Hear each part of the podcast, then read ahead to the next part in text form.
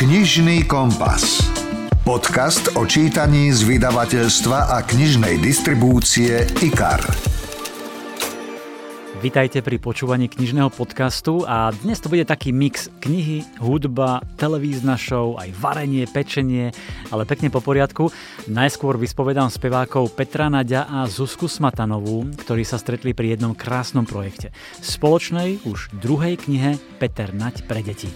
Dozviete sa napríklad, že Peťo mali doma obrovskú knižnicu, jeho babička bola veľká knihomoľka a jeho k tomu viedla a vraj hrali doma jednu skvelú hru hru. My sme si sadli na koberec a niekto povedal nejakého spisovateľa a ten druhý mal čo najskôr nájsť to, e, tú knihu, kde je zastrčená v tej knižnici. Peter tiež prezradí, či práve knihy, čítanie, povedzme klasiky, poézie mu pomohlo pri písaní textov pesničiek. E, tiež sa porozprávame o fantázii a podnecovaní kreativity u detí, o humore a veselosti v jeho pesničkách.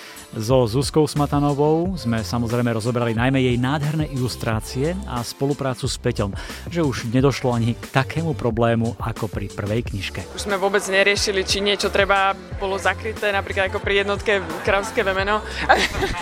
Rozhovor s Peťom a Zuzkou už o chvíľu, ale pripravených máme aj ďalších ľudí. Napríklad Jaroslávik povie o talente a prezradí aj pikošky z nakrúcania show, napríklad ako sedel v porote s Jižinou Pohdalovou keď sme sa stretli ráno, tak prvé, čo povedala, že vy som, som si vás vygooglovala, pane Slavík, vy ste peknej prevít. Autorka ženských románov Katka Gillerová povie o svojej najnovšej knihe. Aj dlhoročné priateľstvá sa môžu narušiť alebo rozpadnúť na rozdielných názoroch na výchovu detí alebo ich vzájomným porovnávaním či niektoré šikovnejšie a iné nie je také úspešné. A foodblogerka Kristýna Procházková o svojich receptoch. Dajme tomu taký teplý kysnutý koláč s drobenkou, tak to je okamžité bezstarostné detstvo, že človek si občas potrebuje tak pripomenúť, aké, aké to bolo, alebo pripomenúť si osobu. Jednoducho, krátko pred Vianocami máme super tipy, inšpiráciu, čo ešte kúpiť a čím môžete urobiť radosť svojim blízkym, priateľom, kolegom alebo susedovi tak si urobte pohodlie, príjemné počúvanie želá Milan Buno. Rozhovor zo zákulisia kníh. Keď vyšla v roku 2021 kniha Peter Nať pre deti, kde bolo 15 textov jeho známych pesničiek, ktoré krásne nailustrovala speváčka Zuzka Smatanová, bol to obrovský hit. O knihe sa rozprávam v jednom z našich predošlých podcastov so Zuzkou, tak si nájdete, vyšiel niekedy v novembri 2021. No, obaja si opäť sadli a vytvorili druhú knižku, ktorá môže byť krásnym darčekom pre všetky deti, ale aj takou nostalgickou spomienkou pre dospelákov, ktorí kedysi vyrastali na týchto pesničkách. V tejto druhej knihe je opäť 15 textov, ako prebiehal výber? Vedel sa Peter dohodnúť so Zuzkou? Alebo to išlo ľahko? Tentokrát si Zuzka vyberala viacej ona sama, pretože už to výtvarne videla. To je už úplne iné, pretože po tej prvej knižke už mala inú, inú skúsenosť takže sa jej páčili niektoré nápady, ako sprayer frajer, alebo že to pestré, alebo ja neviem, žirafa a tak ďalej. Takže tak spolu sme vyberali, ale myslím, že Zuzka viacej do toho zasahovala a to je dobré. Tá prvá kniha bola veľmi úspešná, bola tam aj dotlač, bolo aj druhé vydanie, teraz je tu dvojka, čiže evidentne ste si sadli v spolupráci. Mne sa páči na Zuzke, v podstate bol som to ja, ktorý som jej zatelefonoval, lebo cez koronu som videl tie kresbičky dávali na internet, hovorím, ale to je škoda.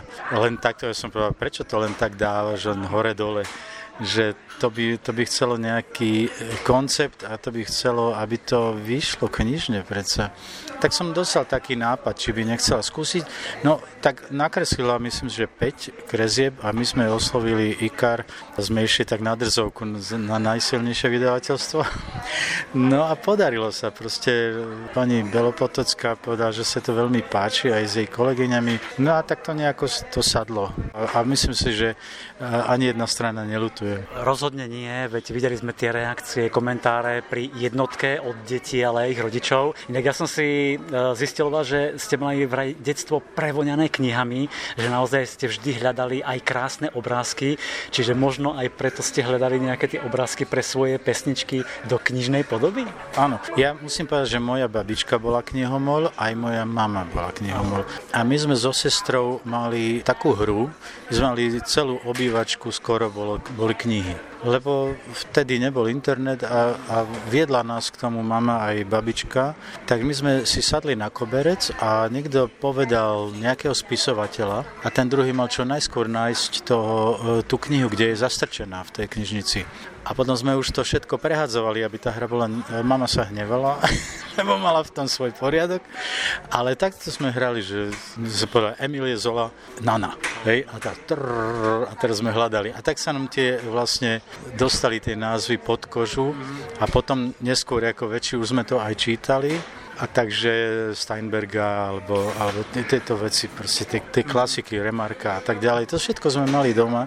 No a možno mi to v budúcnosti pomohlo pri písaní textov. Ale nemali sme poéziu. Ja potom už ako tínedžer som si hľadal poéziu. Mm-hmm proste od Viona a tak ďalej, Bodlera a proste tých našich, ako bol Kajner a tak ďalej. Mm-hmm. Takže som si hľadal poéziu úplne e, oproti tej proze, ale bolo to zaujímavé. Ten, to detstvo prevoňané knihami, máte pravdu, je to tak. Dnes máte čas na tie knihy, či už je toho menej? Je toho oveľa menej, pretože nám sa o voľný čas stará byrokra- byrokracia, pretože ja som podnikateľ proti vlastnej vôli, ale musím povedať, teraz som bol na dovolenke, doniesol Doniesol som si so sebou e, jednu z trilógie Rock v Provence, Navždy Provence a Peter Mail. Áno, Peter Mail. Takže on e, vlastne napísal aj tu e, scenár, respektíve podľa jeho knihy Dobrý ročník a ja milujem to prostredie meditariánske, tak sa snažím aj proste si zariadovať a, a snívam. Tak, takže tieto knižky sú také pekné rozprávanie o tom prostredí. Kniha vždycky má svoje čaro, pretože tá fantázia, ktorá sa vám rozvíja čítaním knihy, tak ja ju viem premeniť do pesničiek. Mm. Lebo človek, keď to nepestuje, tak potom tú fantáziu nemá. Práve v tejto knihe Peter Nať pre deti 2 píšete na začiatku o fantázii a že ako vymyslené kino asi je naozaj nesmierne dôležitá najmä pre deti. Áno, pretože je veľký rozdiel byť konzument, to znamená, že byť teraz stále na internete a potom je rozdiel byť nejako tvorivý. To je jedno, či dieťa si kreslí, alebo si spieva pesničky, alebo si len tak vymýšľa pre seba piesne, len tak improvizovať tak to je veľký rozdiel. A ten, kto iba konzumuje, tak častokrát nemá kreatívne myslenie. Takže to kreatívne myslenie práve my ako deti sme získavali tým, že sme chodili ešte po škole do nejakých zaujímavých kružkov. My sme mali na gymnáziu strašne dobrého profesora slovenčiny, ktorý viedol taký, on to volal, že umelecký krúžok. Je, tak každý z nás jeden recitoval, druhý zložil pesničku, druhý priniesol, tretí priniesol obraz nejaký, malovali sme a bolo to len kvôli tomu, aby sme sa nepotulovali, aby sme niečo pekné urobili. Takže odtedy vlastne vznikol môj vzťah k niečomu kreatívnemu. To je dobrá stratégia, aby ste sa nenudili, aby ste sa nepotulovali, dať vám nejakú takúto zábavu. Keď uh, skladáte pesničky, píšete ich, tak je prvým takým nejakým predpokladom, aby boli veselé, možno trošku uletené, aby vyvolali ten úsmev na tvári, lebo teraz je to prenesené aj do tejto knižky, aj cez ilustrácie, aj cez tie texty, ale je to taká tá prvá myšlienka? Ide o to, že deti majú oveľa uvoľnenejšie myslenie. My sme predpojatí. Hej. My keď um, niečo vidíme, čítame, hneď už niečo podozrievame, alebo sa nám to zdá príliš e, infantilné. Deťom nie. Ja sa teraz snažím vyhybať infantilite, ale tá hravosť, tá hravosť je dôležitá, že napríklad keď ja poviem, prečo krava nenosí žiadnu kravatu, jasné je tam to spojenie medzi slovom krava, kravata a hneď sa začnú usmievať ľudia. Ako keď ja poviem, že poprosím si kravatovú polievku v reštaurácii, tak sa každý usmeje. Hej. Prečo krava nenosí žiadnu kravatu? Pred zrkadlom vyberá, chce aj tu, aj tu. Kockovanú, Obzerá sa v zrkadle odzadu aj spredu. Proste ja sa rád hrám so slovičkami a z toho som aj vychádzal. Je pravda, že to kreatívne detské myslenie na tie texty sa mi rozvinulo až vtedy, až sa narodil môj syn, pretože človek vojde do úplne iného sveta a už sa mu nezdajú niektoré veci také akože trapne detské, ale naopak sa mu to zdá milé a to je pravda, že vtedy sa u mňa otvorilo to, to jednoduché myslenie, ale zároveň nie infantilné. Proste tá detská tvorba pre mňa veľa znamená, lebo veľa vecí som mal poznačených, ale nikdy sa nehodili do bežnej tvorby.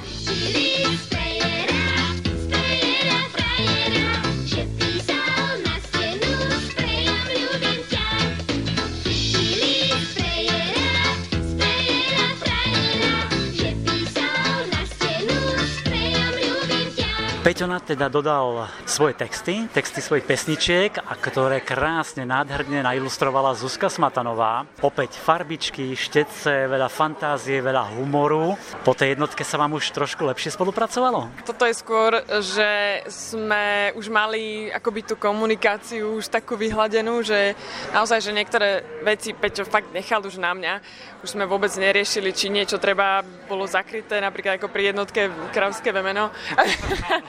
teraz naozaj nebolo čo riešiť. Sme mali tak hladkú komunikáciu, že, že fakt len občas som Peťovi poslala obrázok, môže byť, môže, alebo nie, a on, jasné, super. Akoby fakt to bolo veľmi hladké a Peťovi som potom neskôr už akoby niekedy v lete som mu donesla tie ilustrácie domov, tak sme pri kavičke sa kochali, že, že sa tešíme teda na to, že zase vzniká dvojka. Presne na to vemeno som narážal, lebo tam bol trošku spor, ale našťastie ste to dobre ustáli. Presne tak. Peťo mi prezradil, že v podstate vy ste vyberali tie pesničky, ktoré budete ilustrovať, ktoré sa vám tak najlepšie ilustrovali, pri ktoré ste si prišli na svoje. Áno, ja som vyberala pesničky a Peťo, keď sme spolu telefonovali, mali v priebehu toho vyberania, tak ehm, ešte niektoré dodal, že možno keby si chcela tieto, ja som naozaj chcela, aby boli vyvážené postavičky ľudské, aby boli zvieracie, aby bol hmyz, aby to bolo celé tak akoby vyvážené, aby niečoho nebolo viac.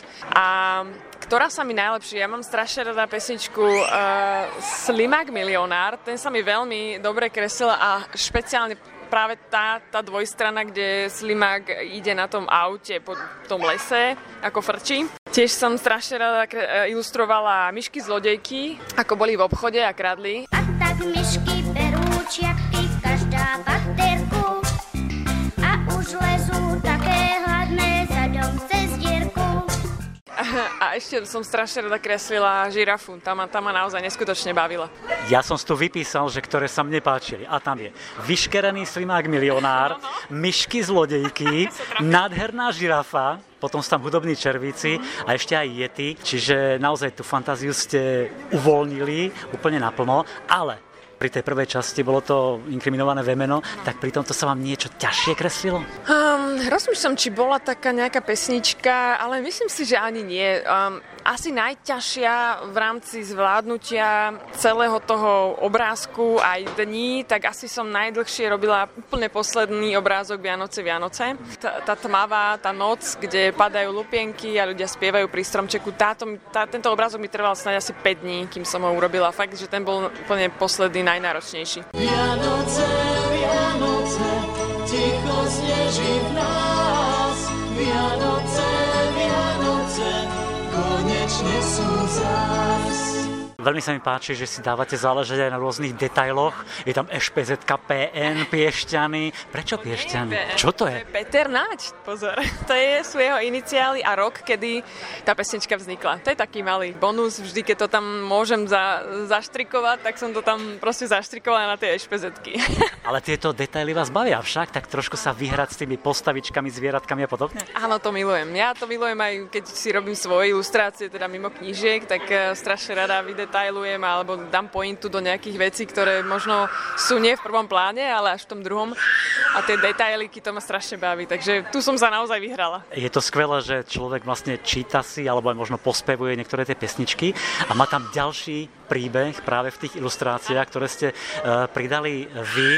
A keď sme sa s Peťom rozprávali, tak ja som sa pýtal, že či jednotka bola veľmi úspešná, je to teraz dvojka, či bude aj trojka? No, už sme to preberali s Peťom a zatiaľ si nemyslím, že bude trojka, lebo už je treba povedať to, že každá tá knižka má po 15 pesničiek, čiže 15 a 15 a v nich sme akoby obsiahli už tie úplne najznámejšie Peťové pesničky, takže neviem, že úplne ktorá by bola ťahuňom eh, až, až tej trojky, takže ja by som si v tomto smere dala asi pauzu a možno, že ja smerujem k tomu, že budem ilustrovať svoje vlastné knižky a svoje vlastné príbehy, takže zatiaľ, zatiaľ s Peťom neplánujeme, ale zase raz neviem, čo bude. Hej, človek nevie, čo je za rohom, takže možno sa nám niečo zase podarí.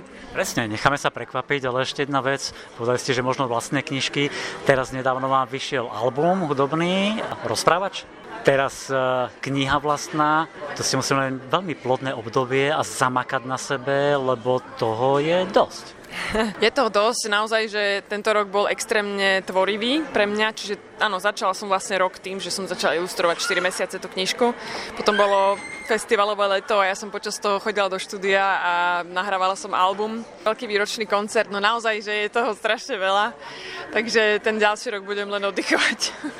Slúbil mi dnes, až bude čas, rozpovie príbeh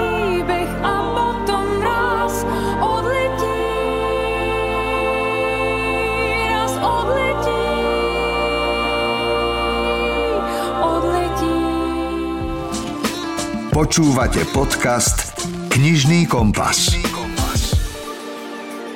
Opäť som raz siahol po knihe, ktorú by som si normálne asi neprečítal, to priznávam. Fantasy naozaj ide okolo mňa, ale tento raz som neodolal. Všade totiž vyskakovalo štvrté krídlo od Rebeky Jaros.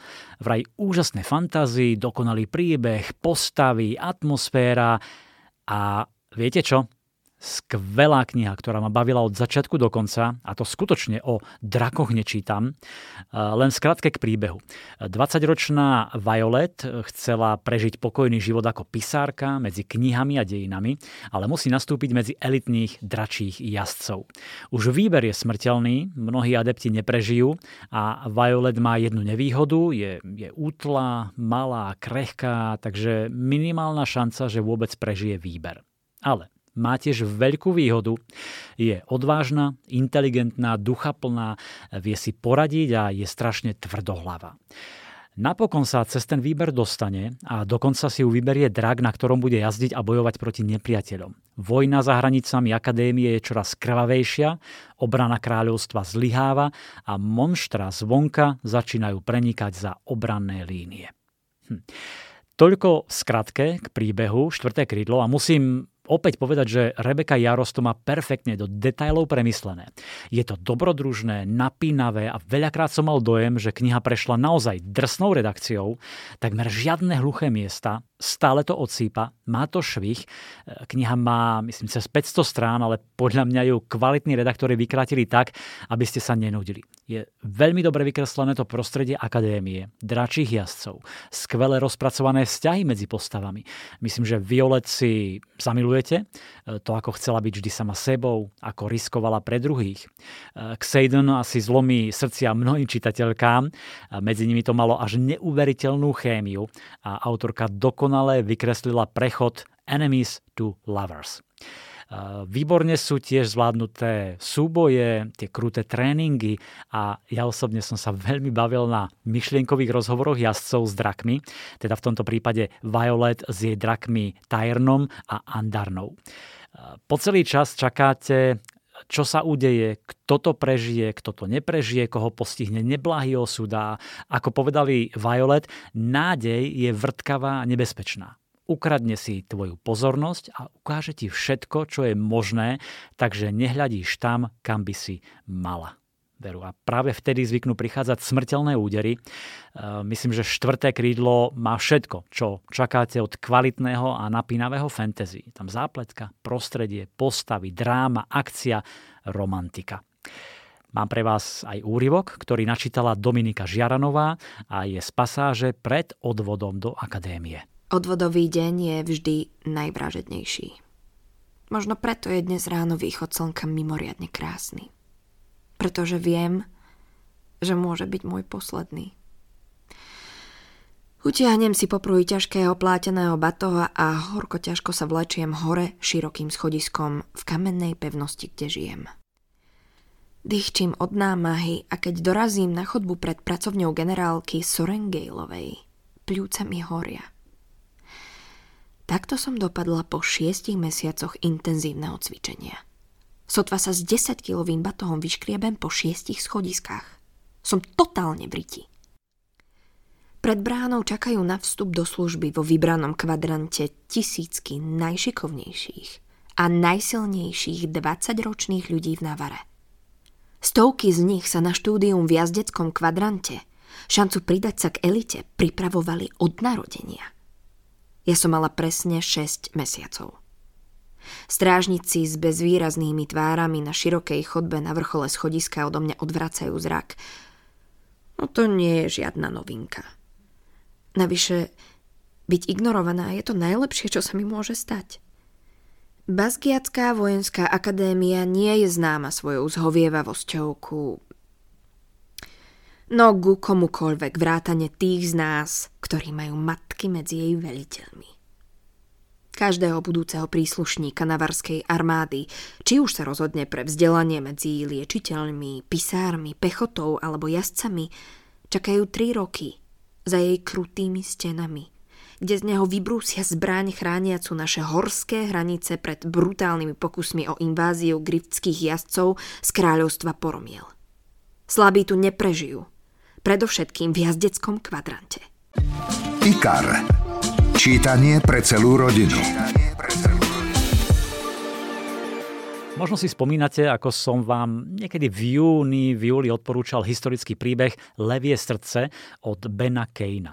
12. storočie, normandskí dobyvatelia, írsky šľachtic a kráľ Levie srdce. Mne sa tá kniha veľmi páčila, to musím priznať tak som sa potešil, že tento rok vyjde ešte jedna od tohto autora. No už vyšla, volá sa Kryžiak a opäť sa vraciame do roku 1189. Richarda levie srdce korunujú z anglického kráľa a nastolí v kráľovstve poriadok. V zápäti vyrazí na namáhavú kryžiackú výpravu, aby opätovne dobil Jeruzalem. V sprievode má aj verného írskeho šľachtica Ferdiu, putujú z južného Francúzska až do Itálie, Sicilského kráľovstva a ešte ďalej. Richard napokon vpláva do Svetej Zeme a tam ho čaká ťažké dvojročné obliehanie a chýrny saracenský vodca Saladin. Bol to mimoriadne silný vojenský veliteľ, založil dynastiu, ktorá následne vládla v Egypte a Sýrii viac ako storočie, takže Richard, levie srdce, má pred sebou naozaj mocného protivníka. Um, Kryžiak je Opäť veľmi dobrodružný, dramatický príbeh. Kane perfektne približuje jedno z najbrutálnejších období histórie. Má to skvelé tempo, parádne opísané bojové scény a rozpracované postavy. Toto je druhá kniha Bena Kejna v Slovenčine a tento raz už naisto presvedčil, minimálne mňa, že je výborným rozprávačom, ktorý sa drží historických faktov, píše autenticky a pútavo. Chvíľami doslova cítite, ako pečie horúce slnko, ako trpíte smedom, vdychujete prach a počujete kruté boje so Saracénmi, prežívate hrôzostrašný pochod pozdĺž pobrežia smerom na juh. Je tam hmla zahaľujúca poslednú časť kolóny bojovníci pokrytí šípmi, takže vyzerali ako dikobrazy. Vojaci, ktorí padali od horúčavy mŕtvi na zem. Jednoducho, Kane má rozprávačský dar a údajne si naštudoval aj mnohé stredoveké pramene. Odjak živa miloval vojenskú históriu a túto vášeň pretavil do naozaj úspešných románov, ktoré sa prekladajú v mnohých krajinách. Vypočujte si úryvok z Kryžiaka v podaní herca Borisa Farkaša. Nič sa im nestane, vyhlásil som. Prisahám na ukrižovaného Krista. Henry od úľavy zavzlikal. Pozreli sme sa s Rajsom na seba. V zápetí som prešiel Henrymu zľava doprava dýkou po krku. Uprel na mňa pohľad plný zdesenia a bolesti. Nemohol hovoriť. A nie, vystrekla na mňa teplá krv. Henry sa vspieral a metal, no Rice ho pevne držal. Život z neho unikal. Klesol na zem a keď ho raj spustil, s buchnutím padol. Pes zakňučal, ako by vedel, aký osud postretol jeho pána. S Rajsom sme si vymenili pohľady ponad Henryho telo. Ruky sa mi triasli. Zabil som ho. Áno, prisvedčil Raj zvecne. I keby vzal späť, čo slúbil, Fitzaldelm by Henry mu strčil nohy do ohňa, to preca vieš. Zaspieval by ako vtáčik v klietke. Smutne som prikýval. Nič by na tom nezmenil ani mešec strieborniakov. Počúval som ako malý chlapec, ktorému vysvetľujú niečo prosté a samozrejmé. Nemohli sme konať inak. Jedine ho zabiť. Táto zvučka vám asi mnohým niečo hovorí.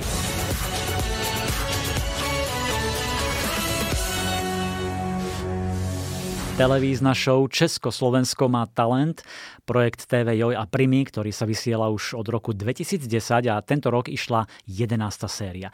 Jedným z porodcov je Jaroslávik a ten priniesol na knižný trh knihu s názvom Talent, ktorá prináša pohľad do zákulisia zábavného a kreatívneho prostredia.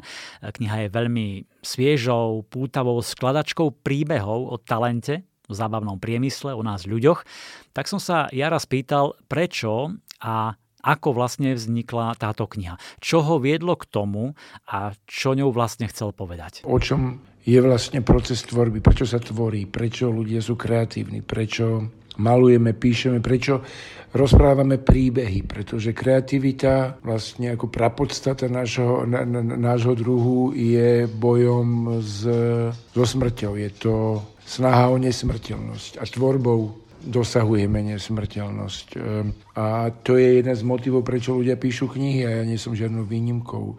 Potom ďalší taký motiv bolo, že dávno som chcel napísať knihu o zábavnom priemysle a o kreatívnom priemysle, ktorá by bola populárna, to znamená, že ľudia, ktorí sú mimo oboru kreatívneho priemyslu, by mohli do nej načrieť a nájsť veci, o ktorých možno netušia, ktorých nevedia, že existujú, ako sú spomínané mystické rozmery e, vzniku tvorivosti a tvorby, kultúry, kreativity, komunikácie, až po taký ekonomický rozmer, že, že kreatívny priemysel je jeden z najväčších priemyslov, aký existuje na svete so svojimi ročnými obratmi cez 3, e, pomaly 4 trilióny amerických dolárov alebo euro. Takže sa, sa bavíme o vitálnej, rastúcej, fascinujúcej a, a, a príťažlivej branži, ktorá je, ktorá je väčšia ako, dajme tomu, farmaceutický alebo celý dopravný priemysel. A ponuka od vydavateľstva e, spolupracovať na tejto knihe samozrejme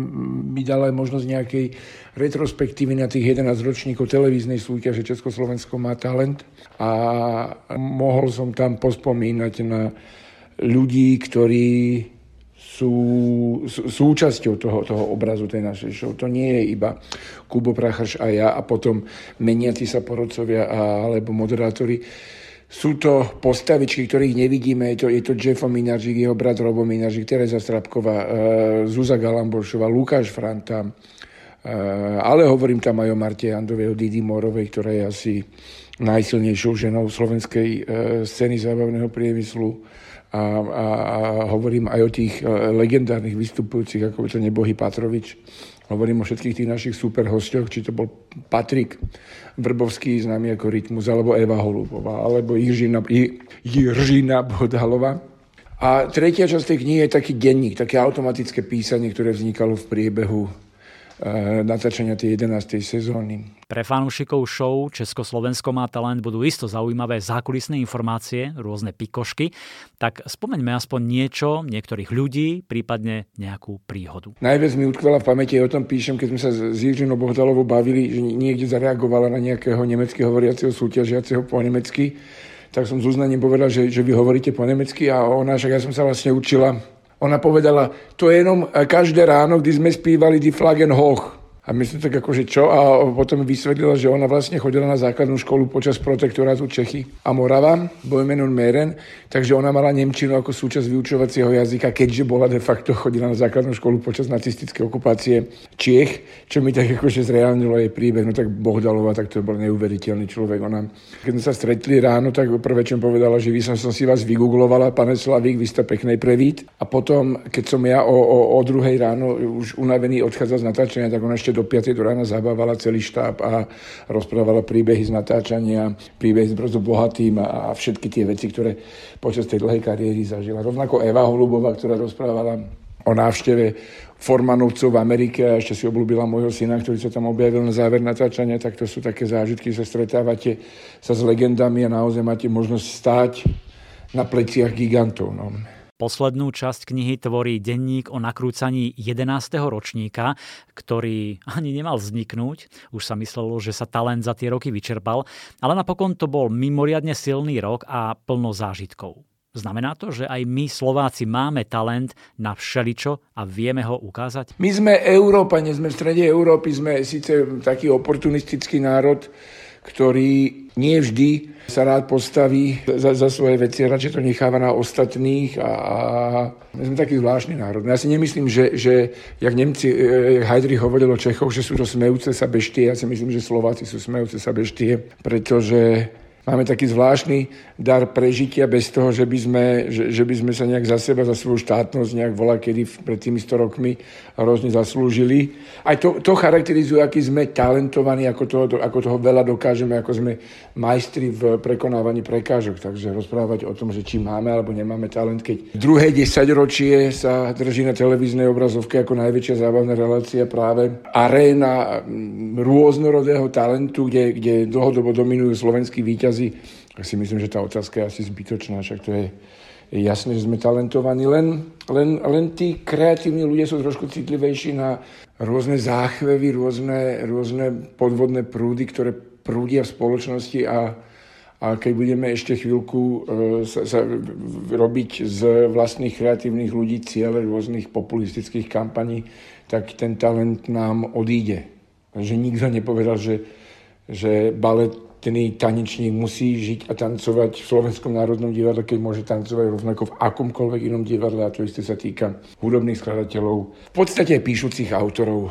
Takže mali by sme byť my láskavejší v vlastnej tvorivej obci, ale tak to je už na potom samozrejme väčšia téma.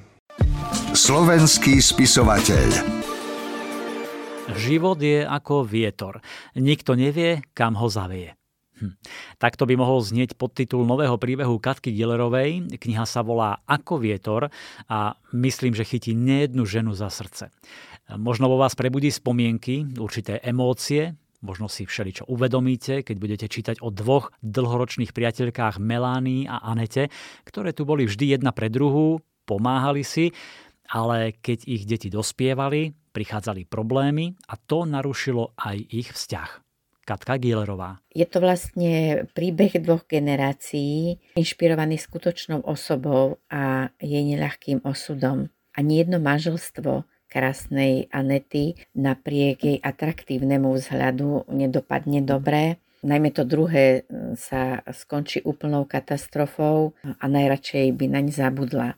To, čo sa v ňom dialo, nie je fantázia mňa ako autorky, ale skutočný príbeh – Odchod od manžela a osamostatnenie sa s malým synom prináša Anete úľavu a tiež radosť z toho, že sa jej podarí pristahovať do blízkosti svojej priateľky Melánie a obidve môžu spolu zdieľať svoje radosti a starosti s výchovou detí. Melania má šťastné manželstvo, práca manžela však často odvádza na celé mesiace preč a starostlivosť o tri deti preto zostáva na nej. Priateľky si počas tých e, rokov obetavo pomáhajú, ale deti dospievajú a problémy prichádzajú. E, možno to aj mnohí z vás poznajú, že aj dlhoročné priateľstvá sa môžu narušiť alebo rozpadnúť na rozdielných názoroch na výchovu detí alebo ich vzájomným porovnávaním, či niektoré šikovnejšie a iné nie je také úspešné. Je to zložité. Aj dlhoročné priateľstvo Anety a Melanie sa rozpadá práve vtedy, keď už tak dlhodobo si Aneta nechce pripustiť, že by mala zmeniť postoj k výchove svojho syna a nechce si pripustiť, že na niektoré jej nároky nemá schopnosti po rozpade priateľstva sa Anetinou oporou stáva Melanína dcéra Luisa, čiže to je vlastne už ďalšia generácia v príbehu a napriek tomu, že Luize záleží na tom, aby sa mama Aneta, čiže obidve priateľky udobrili, nie je v tom úspešná. Ženské postavy si hľadajú svoje miesto v živote, zápasia s problémami, vyrovnávajú sa s trápeniami a tak, ako to skvele vie Katka Gillerová, ten príbeh vás chytí, podľahnete mu, stanete sa jeho súčasťou a veľmi rada pridáva aj nejaké to tajomstvo, prekvapivý zvrat, takže aj tento raz to čakajte. Keď Aneta neskôr ochorie a dostane sa do nemocnice, z jej bytu zmizne obraz, kde ju umelec v mladosti zobrazil nahú a ona nikdy za tie roky nechcela prezradiť, kto je malier, kto je autor toho obrazu, na ktorom je ona nahá. A Luisa sa pýta a pátra potom, či ten obraz zmiznutý je kľúčom k tajomstvu Anetiných manželstiev, alebo ju privedie k tomu, kto ho namaľoval. Túto knihu som venovala všetkým, ktorým život nevyšiel podľa ich predstav a museli prekonávať množstvo prekážok aj napriek všemožnému úsiliu a snahe žiť šťastne. Niekedy sa to celkom nepodarí, ale nádej zostáva vždy. Mám pre vás aj úryvok, ktorý načítala Lucia Vráblicová a je práve z pasáže o tajomnom obraze nahej ženy. Hoci jej telo spočívalo v cudnej polohe na pohovke, umelec dokázal ceruskou naznačiť vzrušujúce vnady ukryté pred zrakmi ostatných. Štíhla postava, mierne prehnutá v páse, trochu vystrčený okrúhly zadoček a väčšie plné prsia čiastočne prikryté rukou, ktorou sa podopierala. Veľkosť prs zvláštne kontrastovala so štíhlosťou postavy. Vedela som však, že neboli vylepšené plastickým chirurgom, vynikali prirodzenou krásou. Modelom neznámemu umelcovi bola teta Aneta. Ako dievča som nechápala, prečo tete neprekáža, že každú návštevu v jej obývačke ako prvý upúta obraz s jej vystavenou nahotou, aj keď veľmi decentne zobrazenou. To je minulosť, mávla rukou, keď som sa jej na to raz spýtala. A už to dávno nezodpovedá skutočnosti. Na tej kresbe ma už nikto nespozná. A keď si hostia sadnú na sedačku, sú k obrazu otočený chrbtom. Teraz tu mám Agátu Kristy, ktorá vychádza po prvý raz v slovenskom preklade. A je to úplne prvá kniha v kariére kráľovnej detektívok, ktorej predaj za prvý rok presiahol 30 tisíc výtlačkov. Novinka Jed v šampanskom vznikol prepracovaním poviedky Žltý iris a Hercula Poirota v úlohe vyšetrovateľa. V ňom nahradil plukovník Johnny Race, ktorého poznáme napríklad z románov Smrť na Níle alebo Muž v hnedom obleku. Ocitneme sa na narodeninovej oslave krásnej dedičky Rosemary Bartonovej, ktorá však nečakane a dramaticky zomiera. Vypije otrávené šampanské a s tvárou skrivenou od bolesti sa zrúti mŕtva na stôl. V jej kabelke našli kianid draselný, alias ciankáli, a keďže sa o nej vedelo, že si prešla silnými depresiami, všetci si myslia, že spáchala samovraždu. O 9 mesiacov však začnú chodiť jej manželovi Georgeovi anonymné listy, v ktorých stojí, že jeho milovanú Rosemary zavraždili. George, ktorý sám neveril, že by jeho manželka spáchala samovraždu, sa poradí so svojím priateľom, plukovníkom Raysom a ten, keď si vypočuje všetky fakty, je presvedčený, že išlo o vraždu. A rozhodne sa prípad vyriešiť. George pod zámienkou oslavy 18. narodenín Rosemarinej sestry Iris zorganizuje na výročie manželkynej smrti ďalšiu večeru. Tá istá reštaurácia, ten istý stôl, tí istí hostia, no jedno miesto ostalo prázdne. Pred ním leží na stole vetvička rozmarínu na pamiatku Rosemary. Zdá sa, že aj tento večer bude pre nich nezabudnutelný, ale v jednom pohári so šampanským sa opäť ukrýva jed. Jed v šampanskom je klasická Agatha Christie. Na pohľad je to taký jednoduchý zločin, ale v pozadí oveľa zložitejší, plný intrik, klamstiev a žiarlivosti.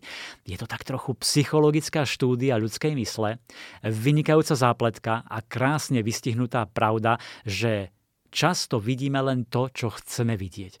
Že náš mozog sa dá ľahko oklamať a prekabátiť. Brilantne napísané a vôbec neprekáža, že tam nie je Poirot či slečna Marplová. E, plukovník Rejs vám bude mnohým veľmi sympatický a som si istý, že aj rozuzlenie vás pobaví. E, vypočujte si úryvok, ktorý načítal Vlado Kobielsky v časti, keď Iris, sestra zavraždenej Rosemary, urobí malý objav na povale. Iris vedela, že rôzne nenosené šatstvo bolo odložené hore v kufri. Začala v ňom loviť svoj pulóver a objavila pritom rôzne zabudnuté veci.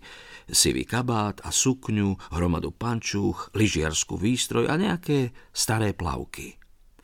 V tom narazila na starý župan, ktorý patril Rosemary a ktorý zrejme ako si zabudli dať preč spolu s ostatnými jej vecami. Bol pánskeho strihu, zbodkovaného hodvábu a s veľkými vreckami. Iris ho zdvihla vytrepala a všimla si, že je v perfektnom stave. Potom ho starostlivo zložila a vrátila do kufra. Popri tom však pod rukou zacítila, ako v jednom z vreciek čo si zašušťalo. Siahla doň a vytiahla pokrčený kus papiera. Bol popísaný Rosemaryným rukopisom. Vyhladila ho a začítala sa. Viem, že robím správnu vec, Leopard, miláčik, a nemôžem žiť bez teba. Nemôžem, nemôžem, nemôžem. Je to odo mňa hlúpe, že to všetko píšem. Stačili by dva riadky len milujem ťa, nikdy ťa nenechám odísť. Ach, miláčik. List sa skončil. Iris stála bez pohnutia a pozerala na ne. Ako málo môže človek vedieť o vlastnej sestre. IKAR. Čítanie pre celú rodinu. Čo by to bol predvianočný podcast bez knihy receptov? Mám tu novinku od foodblogerky Kristýny Procházkovej, ktorá je na sieťach známa ako Láska v hrncoch a presne tak sa volá aj jej kniha.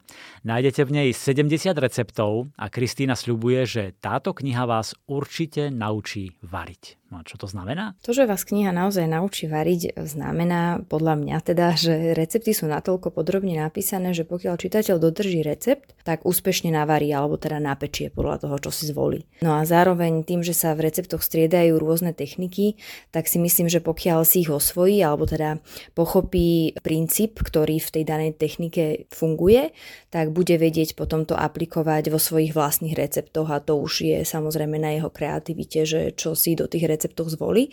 No a to znamená, že potom to bude vedieť vlastne preniesť tam, kam e, jemu sa zdá, že by to mohlo fungovať a, a tým pádom sa naučí variť. Takisto ako my, keď sa naučíme, ja neviem, nejaké základy lyžovania napríklad, tak uh, už potom teda môžeme zdolať rôzne kopce, môžeme zdolať rôzne druhy zjazdoviek alebo teda náročnosti, no ale stále je to o tom základe, ktoré musíme pochopiť. OK, takže aj ja sa s touto knihou naučím variť a piecť. Poďme k tým samotným receptom. Mnohé sú návratom do detstva, spomienkami. Bol za tým nejaký zážitok z Kristýninho detstva? Mm, myslím, že každý z nás e, má občas chuť na niečo, čo mu vyčaruje spomienky. Na nejaký napríklad okamih alebo osobu. A dajme tomu taký teplý kysnutý koláč s drobenkou, tak to je okamžité bezstarostné detstvo, že človek si občas potrebuje tak pripomenúť, aké, aké to bolo, alebo pripomenúť si osobu a myslím, že tie vône a chute nám taký teleport ako keby e, vedia, vedia poskytnúť a je to, je to krásne. Neviem, či to má teda každý, ale e, poznám mnoho ľudí, vrátane seba samej, ktorá, e, že, že to dokážeme sa tak vrátiť e, vďaka, vďaka jedlu alebo vďaka tej vôni niekam do spomienok. Súčasťou knihy Láska v hrncoch sú aj rôzne radiatypy, ktoré sa dajú využiť v kuchyni. Tak tých typov a trikov je naozaj veľmi veľa, ale keby som mala vypichnúť nejaký taký ktorý ja mám najradšej, alebo teda ktorý pokladám za dôležitý, je to, že mnoho ľudí napríklad vyhadzuje šupky zo zeleniny, keď ju šupu a pritom sa z toho dá napríklad spraviť výborný vývar, alebo keď do toho pridáte sol a vysušíte e, tie šupky, tak je z toho veľmi dobrá ako keby domáca vegeta. Vyskúšajte, takýchto typov je v knihe oveľa viac, ale základom je tých 70 receptov na polievky, mesa, cestoviny a šaláty, vegetariánske aj vegánske, dezerty a slané pečivo, lístkové, kysnuté, štru trudľové aj odpaľované cesto a tiež bezlepkové dezerty. Ja som dal Kristine takú malú úlohu, aby pre vás vyskladala jedno menu, v ktorom bude polievka, hlavné jedlo a dezert. Tak čo by to bolo? Ako polievku by som asi zvolila cibulačku gratinovanú francúzsku, lebo si myslím, že ten recept je veľmi dobrý, je chutný. Pozná asi cibulačku mnoho ľudí, ale e, trochu sú voči nej skeptickí si myslím, lebo takú tú nejakú škôlkarskú alebo družinárskú, e, taký ten výluch cibulový, to je to, čo možno majú mnohí v hlave, ale toto je dosť e, iný level teda polievky. No a tým, že je vlastne gratinovaná ešte s tým sírom, tak je to naozaj uh, veľmi, veľmi výdatné a, a dobré jedlo a hlavne v takomto jesenno-zimnom období. A potom ako hlavné jedlo by som možno, že volila Wellingtona alebo pečenú kačicu. Asi je tento výber dosť ovplyvnený týmto obdobím, čiže aj tá kačica mi preto napadla. A Wellington možno preto, lebo tiež je to pre mnohých ľudí taký trošičku bubák, lebo je s tým veľa roboty a E, má mnoho komponentov, ale v zásade tiež vieme si mnoho vecí z toho, tie komponenty pripraviť aj deň vopred, no a potom iba v deň, keď to chceme servírovať, alebo teda máme nejaký obed alebo večeru, kde to chceme podávať, tak to iba dáme dokopy a dáme to do jury. Takže e, vieme si to zjednodušiť a nie je to až také komplikované, ako sa to môže zdať podľa nejakých videí alebo podľa, podľa popisu. No a ako dezert by som možno, že volila karamelový veterník, lebo nepoznám človeka, ktorý to nemá rád. To je taká, taký vďačný dezert, ktorým si myslím, že sa nepokazí žiadne menu a je lahučký a na, napriek tomu výdatný, takže myslím si, že to je výborné zakončenie nejakého chutného menu. To bola Kristýna Procházková a jej kniha receptov Láska v hrncoch. Dobrú chuť.